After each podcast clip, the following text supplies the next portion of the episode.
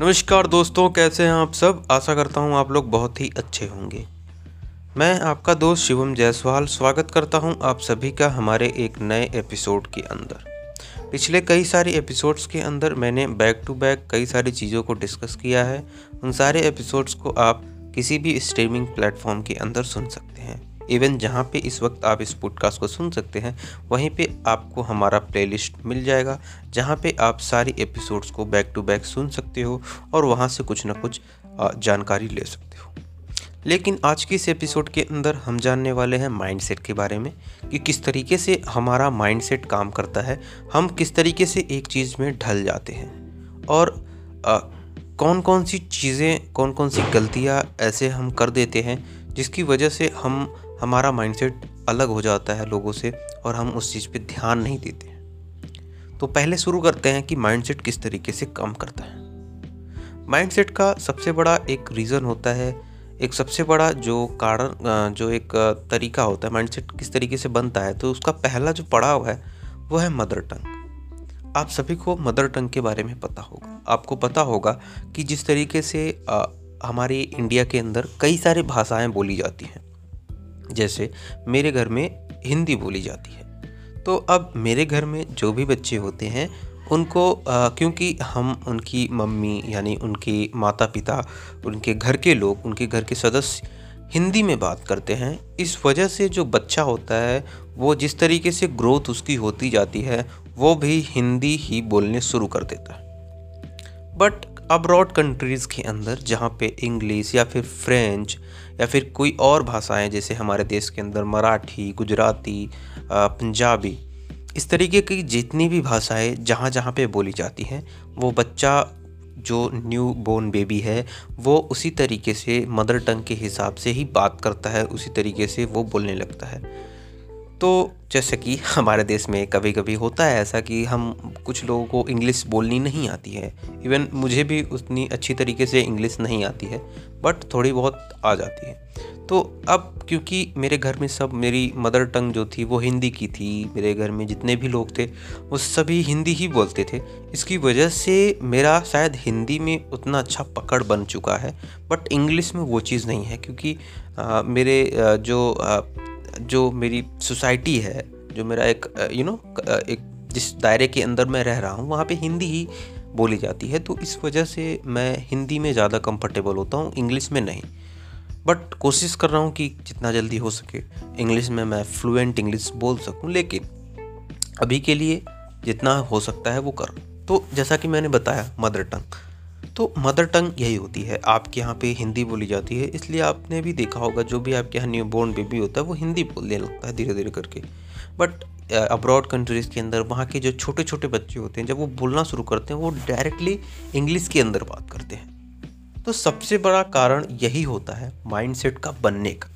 जो आपकी सोसाइटी है जो आपकी यू you नो know, जो आप जिस दायरे के अंदर आप रह रहे हो जो लोग जिन लोगों के साथ आप बैठ रहे हो, उठ रहे हो, जिन लोगों के साथ आप रह रहे हो, उस, जिस तरीके से उनका माइंडसेट है, आपका भी माइंडसेट कहीं ना कहीं उनसे ही सिमिलर होता है, उन्हीं की तरह आपका भी माइंडसेट होता है।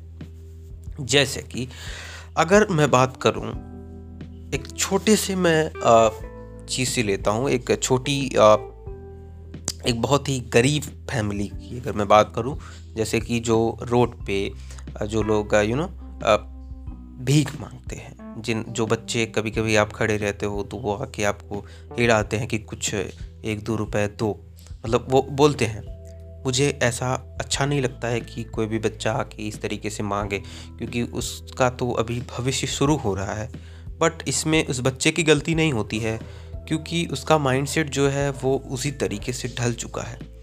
तो क्योंकि उस बच्चे को, वो बच्चा जो है, जिस फैमिली के अंदर रह रहा है, उस फैमिली के सभी लोग भीख मांगने वाले हैं। इसलिए वो बच्चा भी भीख मांगने में शर्माता नहीं है, बल्कि जब आप उसे डांट देते हो, वो भाग जाता है, क्योंकि बहुत सारे लोग उसको डांट रहे हैं, रोज़ाना डांट रहे हैं। इस वजह से वो बच्चा भी उतना इरिटेट नहीं होता है कि कोई डांट रहा है उसको, कोई, मैं देखता हूँ कभी कभी कोई मार देते हैं। तो ये चीज़ सही नहीं है बट उससे कुछ उसको फ़र्क नहीं पड़ने वाला, क्योंकि उसकी माइंडसेट के अंदर ये सारी चीज़ें हो चुकी हैं। वो रोज़ फेस करता है बहुत सारे लोगों को, जो उसको पैसा नहीं देना चाहते, जो उसको डांटते हैं। तो उसका माइंडसेट उसी तरीके से डेवलप हो गया है, जिसकी वजह से क्योंकि उसके घर में सब लोग उसी तरीके, उसी माइंडसेट के अंदर हैं। तो बच्चा भी उसी माइंडसेट के अंदर घुल जाता है, जिसकी वजह से बच्चे रोड पे भीख मांगते हैं या फिर बच्चे जो है टहलते घूमते रहते हैं। वो आपसे यू नो एक दो रुपए मांगते हैं और कुछ लोग देते हैं, कुछ लोग भगा देते हैं।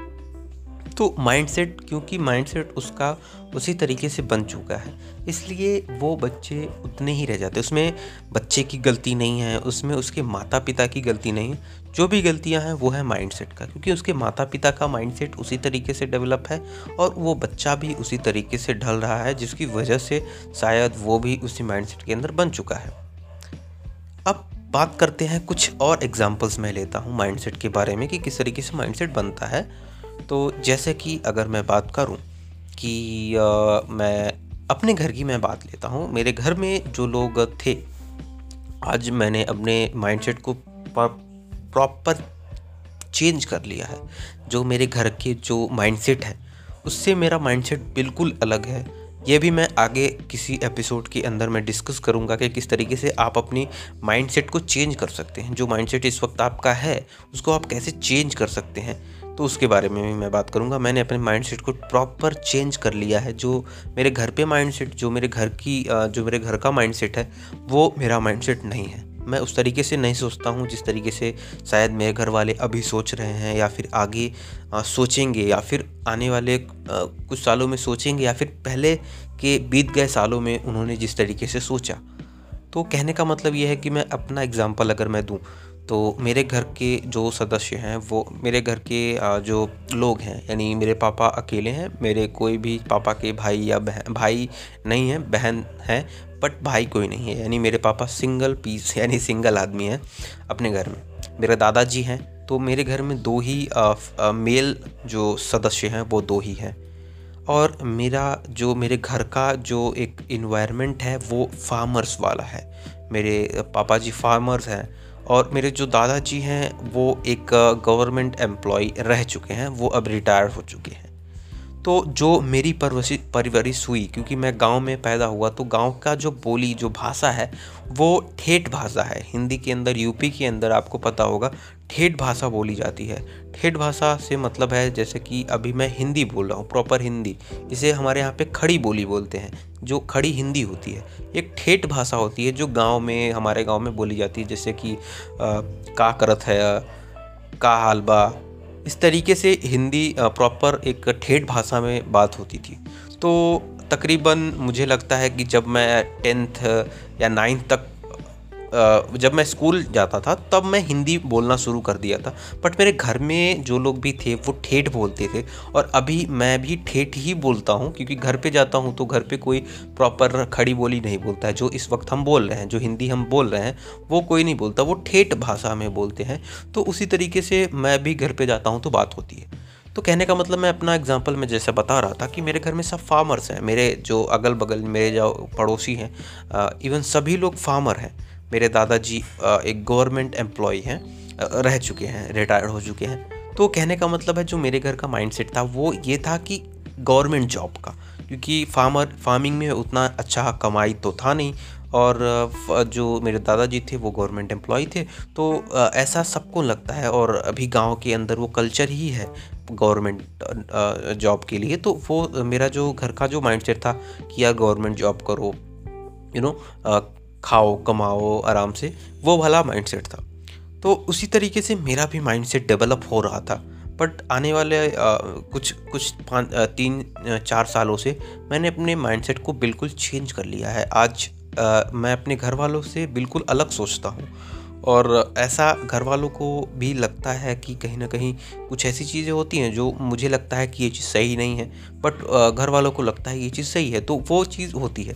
मैंने अपने माइंडसेट को चेंज कर लिया है तो मेरे घर का जो माइंडसेट था, वो भी कहीं ना कहीं एक गाँव का, एक फ़ार्मिंग का, एक हिंदी खड़ी भाषा सॉरी एक ठेठ भाषा जो बोली जाती है। तो उस तरीके से मैं डेवलप हुआ, मेरी जो जर्नी है, मेरे घर की जिस तरीके से मेरी परवरिश हुई, वो बहुत ही ऐसा नहीं कि बहुत ही स्टैंडर्ड घर से हुआ हेलो विकी बेटा, कैसे हो? गुड मॉर्निंग ये वाली चीज़ें नहीं थी मेरे घर पे जहाँ पे मैं पला पड़ा हूँ। क्योंकि वहाँ पे ठेठ भाषा बोली जाती थी सुबह शाम।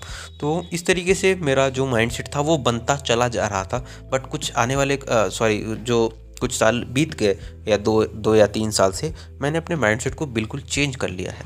उसका भी कारण है, किस तरीके से मैंने चेंज किया, उसका भी एक कारण है। तो इस तरीके से आपका माइंडसेट चेंज होता है।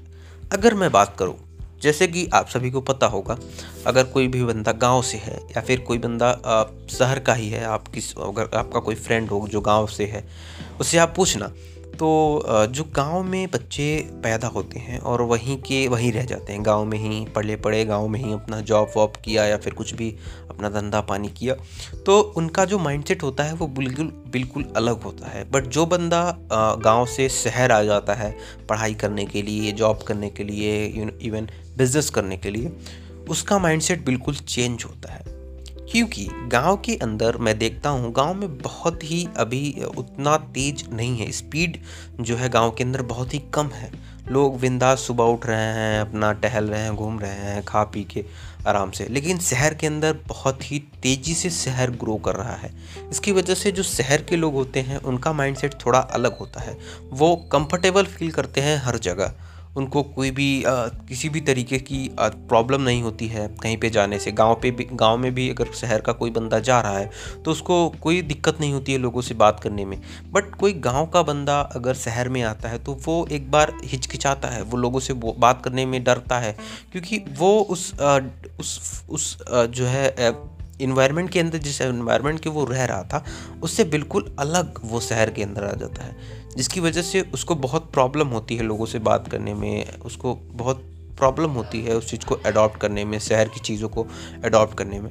तो इस तरीके से प्रॉब्लम होती है। मुझे भी बहुत ज़्यादा प्रॉब्लम हुई थी जब मैं शुरू शुरू में अपने गाँव को छोड़ के शहर में आया पढ़ने के लिए और इवन अपने लाइफ को एंजॉय करने के लिए, अपने लाइफ में कुछ ना कुछ चीज़ें करने के लिए, जब मैं शहर से सॉरी गाँव से शहर आया तो मैं, मुझे भी प्रॉब्लम्स हुई।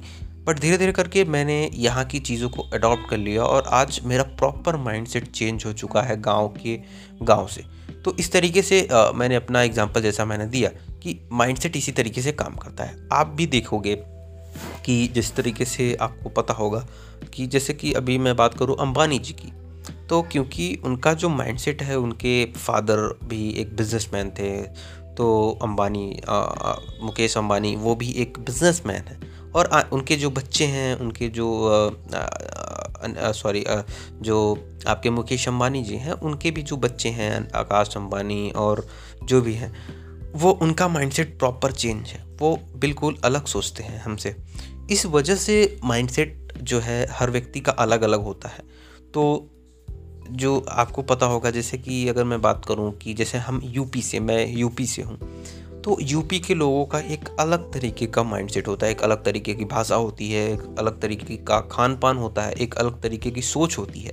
बट अगर मैं कहीं और जो है, राज्यों के अंदर मैं जाऊँ, जैसे कि मैं अगर किसी ऐसे राज्य के अंदर जाऊँ जहाँ पे सिर्फ़ लोग खा कमा रहे हैं, जैसे जम्मू में मैं गया था तो वहाँ पे जम्मू में जब मैं गया तो एक ऐसी जगह थी जहाँ पे टूरिस्ट लोग आते थे। तो अभी लॉकडाउन लगा था।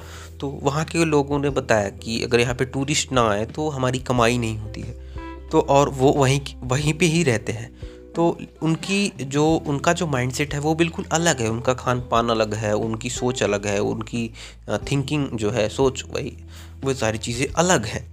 हमारी बिल्कुल अलग है डिफरेंट है। तो हर शहर के हर कोने कोने में हर व्यक्ति का माइंडसेट अलग अलग होता है और इसके पीछे उस व्यक्ति का प्रॉब्लम नहीं होता है उस व्यक्ति की गलती नहीं होती है। उसका जो माइंडसेट होता है उसी तरीके से डेवलप करता है जिसकी वजह से आज आपको पता होगा कुछ ऐसे अच्छी आ, कुछ लोग जो है जैसे घर की आ, जो उनके जैसे मैं देखता हूँ बहुत सारे ऐसे लोग हैं जो दारू पीते हैं हम्म, जो यू you नो know, जो तीन सौ साढ़े तीन सौ या चार सौ या पाँच सौ रुपये कमा रहे हैं डेली के आ, कहीं पे जाके काम कर रहे हैं और वो देखता हूँ कि वो आते हैं दारू पीते हैं उसके बाद अपने घर पे जाते हैं उनके घर में भी बच्चे होते हैं और वो भी कहीं ना कहीं उन सारी चीज़ों को उस उन आ, उस आदत को डाल लेते हैं अपने अंदर और उसके बच्चे भी यू नो जुआरी शराबी हो जाते हैं जिसकी वजह से उनका जो आ, एक घर का जो फाइनेंशियल कंडीशन है वो ख़राब रहता है और वो डेवलप नहीं कर पाते, वो ग्रो नहीं कर पाते, वहीं के वहीं रह जाते हैं, क्योंकि उनके बच्चे भी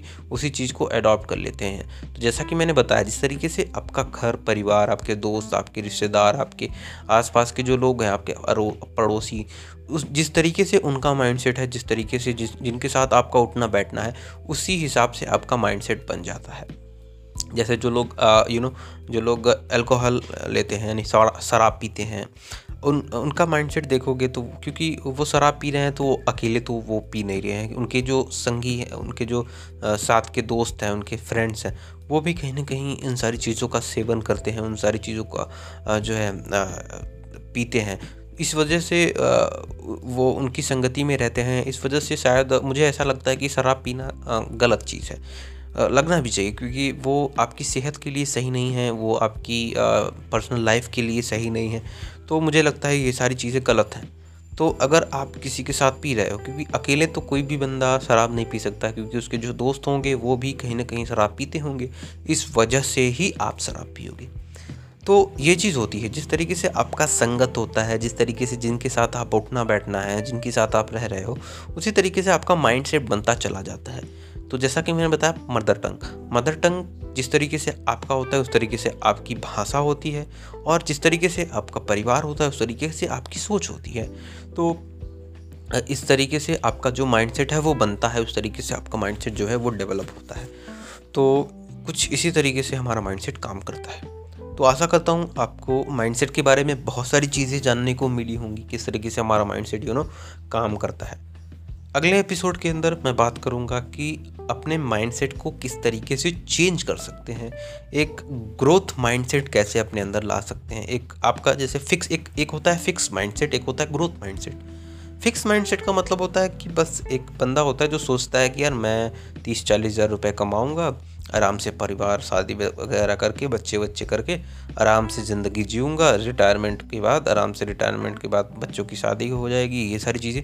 ये एक फिक्स माइंडसेट होता है। लेकिन एक ग्रोथ माइंडसेट का बंदा जो होता है, वो सोचता है, वो कि यार मुझे ना एक करोड़ रुपए महीने का कमाना है।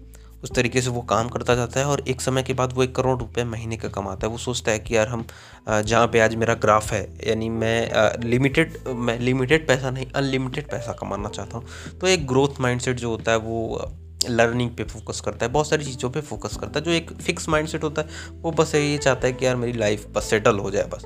तो इस तरीके से दो तरीके के माइंडसेट के लोग होते हैं। तो अगले एपिसोड के अंदर मैं इसी चीज़ के बारे में बात करूँगा कि किस तरीके से आप अपने माइंडसेट को चेंज कर सकते हैं, आपकी फिक्स माइंडसेट है या फिर ग्रोथ माइंडसेट है, आप जान सकते हैं और किस तरीके से आप भी अपने माइंडसेट को फिक्स माइंडसेट के अंदर कैसे चेंज कर सकते हैं, अपने घर वालों के माइंडसेट के हिसाब से न चल के अपने माइंडसेट को किस तरीके से बदल सकते हैं। इसके बारे में हम बात करेंगे अगले एपिसोड के अंदर। आशा करता हूँ आपको बहुत ही अच्छा लगा होगा ये एपिसोड। अगले एपिसोड को ज़रूर से सुनिएगा और कुछ पिछले जो एपिसोड्स आ चुके हैं, उनको भी आप एक बार देख लीजिएगा, एक बार सुन लीजिएगा। आपको कुछ ना कुछ एक अच्छी इन्फॉर्मेशन हो सकता है, मिल जाए। धन्यवाद। फिर मिलेंगे किसी नए एपिसोड के अंदर। तो जय हिंद, जय भारत।